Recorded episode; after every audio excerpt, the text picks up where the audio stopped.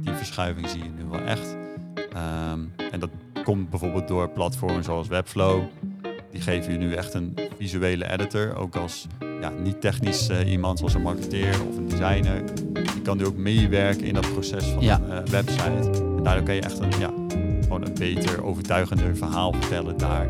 De wereld van B2B-marketing verandert snel, maar toch wil je op de hoogte blijven. In Wijze Woorden, de podcast, bespreken de consultants van Wijs specifieke uitdagingen en kansen van marketing voor B2B-bedrijven. Verwacht elke aflevering in 15 minuten praktische tips en inzichten van verschillende gasten. Of je nu startend bent of al jaren actief binnen de B2B-sector, deze podcast is de perfecte bron van inspiratie. Leuk dat we er weer zijn. Een nieuwe aflevering van Wijze Woorden, de podcast. Volgens mij in de eerste, voor de eerste keer in deze setting. Maarten en Anne-Jan Nou. samen. Dat zou zomaar eens kunnen. Dus leuk, leuk dat je er bent. Ehm, vandaag gaan we het hebben over de, wat websites en in de B2B-wereld, waar moet je op letten, wat is nodig? En om maar meteen eh, van wal te steken, wat is zeg maar, waar moet een B2B-marketeer op letten voor eh, de website? Ja, goeie. Ehm, nou, waar je eerst zag dat mm, vooral engineers eigenlijk aan de macht waren over de website. Dat zag je vroeger tenminste heel veel en het wordt wel steeds minder. Ja, dus Maar- de webbouwers bedoel je De webbouwers. Ja. inderdaad, eh, de, de mensen die konden coderen. eh, die had je heel erg nodig in het proces. Ehm, nou, bijvoorbeeld om een landingspagina te maken of gewoon überhaupt je website eh, in elkaar te zetten. Ehm, terwijl je nu een verschuiving ziet naar dat marketeers eigenlijk meer de sleutel in handen krijgen van de website. Eigenlijk ook zoals het eh, misschien wel zou moeten horen. Ehm, want uiteindelijk is het toch ja, een beetje de thuisbasis ge- geworden van heel je digitale strategie, de website. Ja.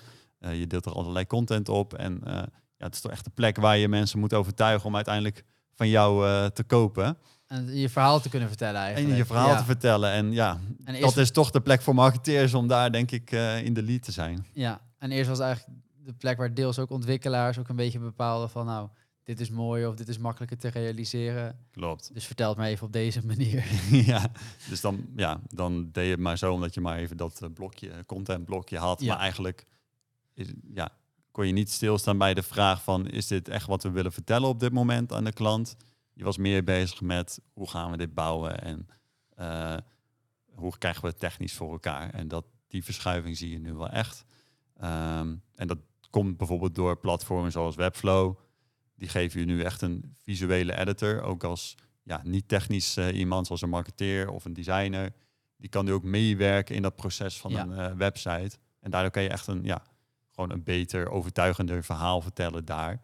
En mensen overtuigen om eh, ja, te kopen van jou. Ja, jouw merk te kiezen. Ja, ja, ja, cool. En zo'n visuele editor, dat is dus eigenlijk, ja, wij hebben natuurlijk, ehm, ik hoop niet te doen alsof ik dom ben en niet weet wat het precies is, maar de, wij hebben samen denk ik wel meer dan ongeveer in de range van 200 websites eh, gebouwd. Ja.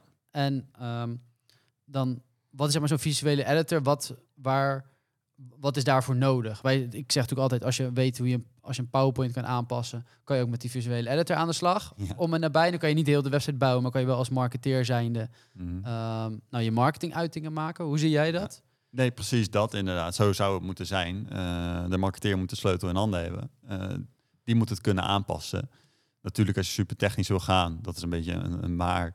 eh, je hebt af en toe nog wel echt een programmeur nodig die gewoon even een hele technische implementatie kan doen. Ja, Maar voor het grootste gedeelte, het maken van een landingspagina, dat wil je toch echt zelf kunnen doen. Want eh, ja, de beste marketingteams die hebben uiteindelijk ook tempo eh, in hun marketing. Ja. En die gaan experimenteren. En die halen feedback op van de klanten. En op basis daarvan willen ze ook weer snel aanpassingen kunnen doen. Dus ehm, in zo'n visuele editor kan je dat eh, eigenlijk heel makkelijk doen. Omdat het inderdaad een soort PowerPoint is waar je dus eh, heel door te klikken en gewoon eh, je tekst aan te passen, heb je alweer een, een verandering gemaakt. Dan hoef je over die technische dingen niet na te denken.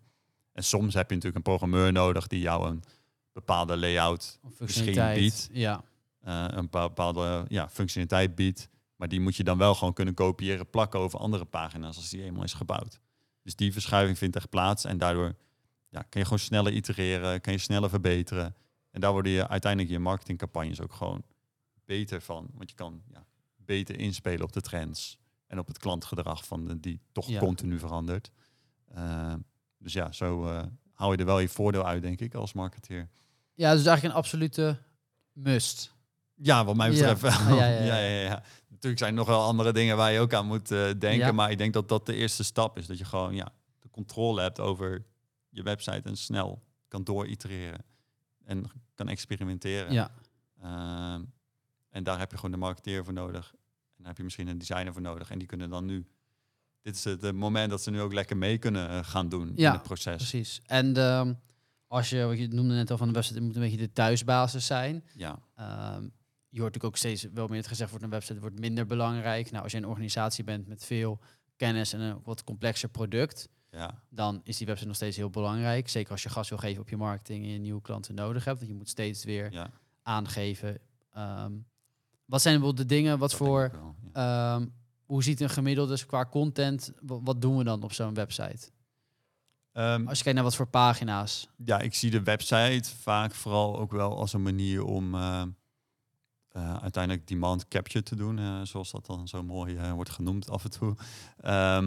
Oh. Dus je dra- draait bijvoorbeeld een eh, campagne op eh, LinkedIn.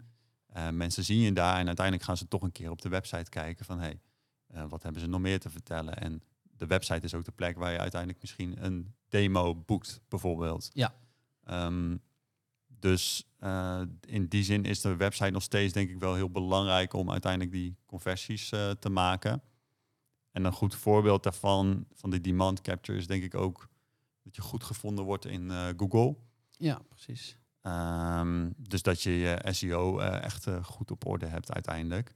Want in Google doen mensen soms gewoon echt letterlijk een soort koopintentie eh eh Ja, vragen, zelfs in de B2B. Ja. Ook in de B2B inderdaad. Van, hey, ik heb, ja, eh, B2C ziet wel vaak, ik heb nu een loodgieter nodig of zo bijvoorbeeld. Ik noem Ja. wat.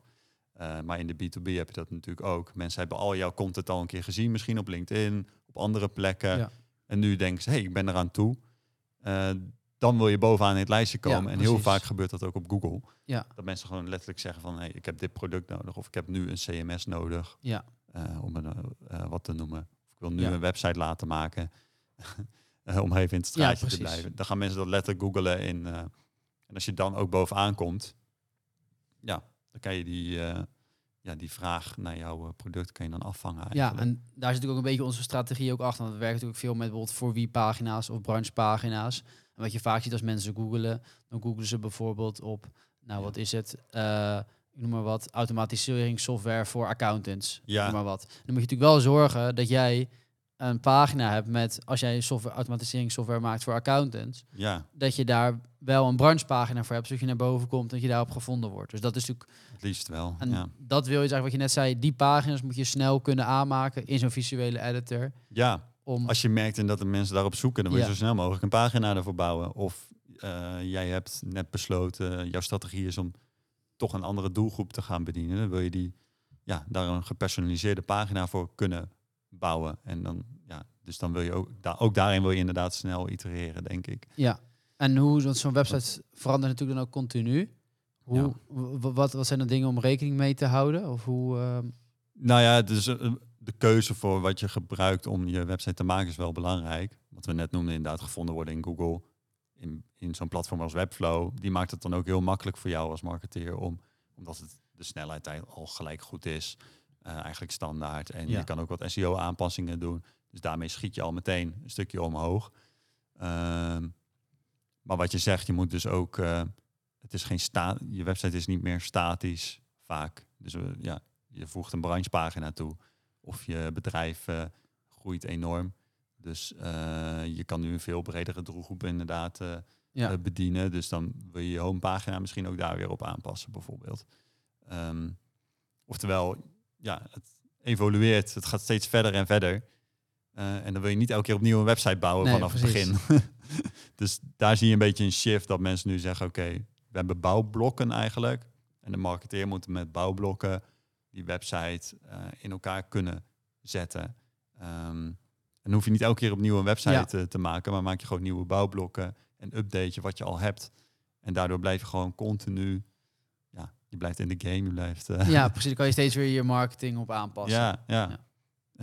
Ehm, ja, zeker hoe, hoe- ja, naarmate je bedrijf groter en groter wordt, ga je ook steeds meer aanpassingen doen. Gaat het ook steeds sneller. Ja. Dus eh, daar moet je wel op inspelen. En je hebt gewoon geen zin om elke keer weer opnieuw te beginnen met je Ja, dat je drie weken moet wachten voordat je een aanpassing eh, hebt kunnen doen. Ja, dat, Ja. Heeft, ja, dat is gewoon... Dus haalt dat zie je echt energie met, eruit. Ja, dat haalt energie eruit. En je ziet toch wel echt bij die succesvolle bedrijven, die tenminste digitaal ook succes boeken en echt, eh, ja, die weet dat spelletje goed te spelen. Ja, precies. Ja. Nee, leuk. Ik denk dat we zo een heel eind zijn, toch? Is, is, is er nog een eh, nabrander? Nee, ik denk dat we wel eh, genoeg hebben besproken. Dus inderdaad, die eh, sleutel in de handen van de marketeer. Ja. SEO goed op orde bijvoorbeeld. En ja, uiteindelijk, je website is niet statisch, dus ga er ook voor de lange termijn in. Eh, Dat is het eigenlijk- blij- digitaal blijft. Mensen gaan echt, ja, gaan echt niet weg van het internet of zo. Dus zet er ook gewoon volop in. En zorg dat je een goede ervaring hebt daar. eh. ja, en dat het een duidelijk verhaal is. Ja. Dat is, eh, dat is een hele andere aflevering aan zich, de de, de online propositie. dat is eh, de kern inderdaad. Ja. Nee, cool, dankjewel. Oké, super.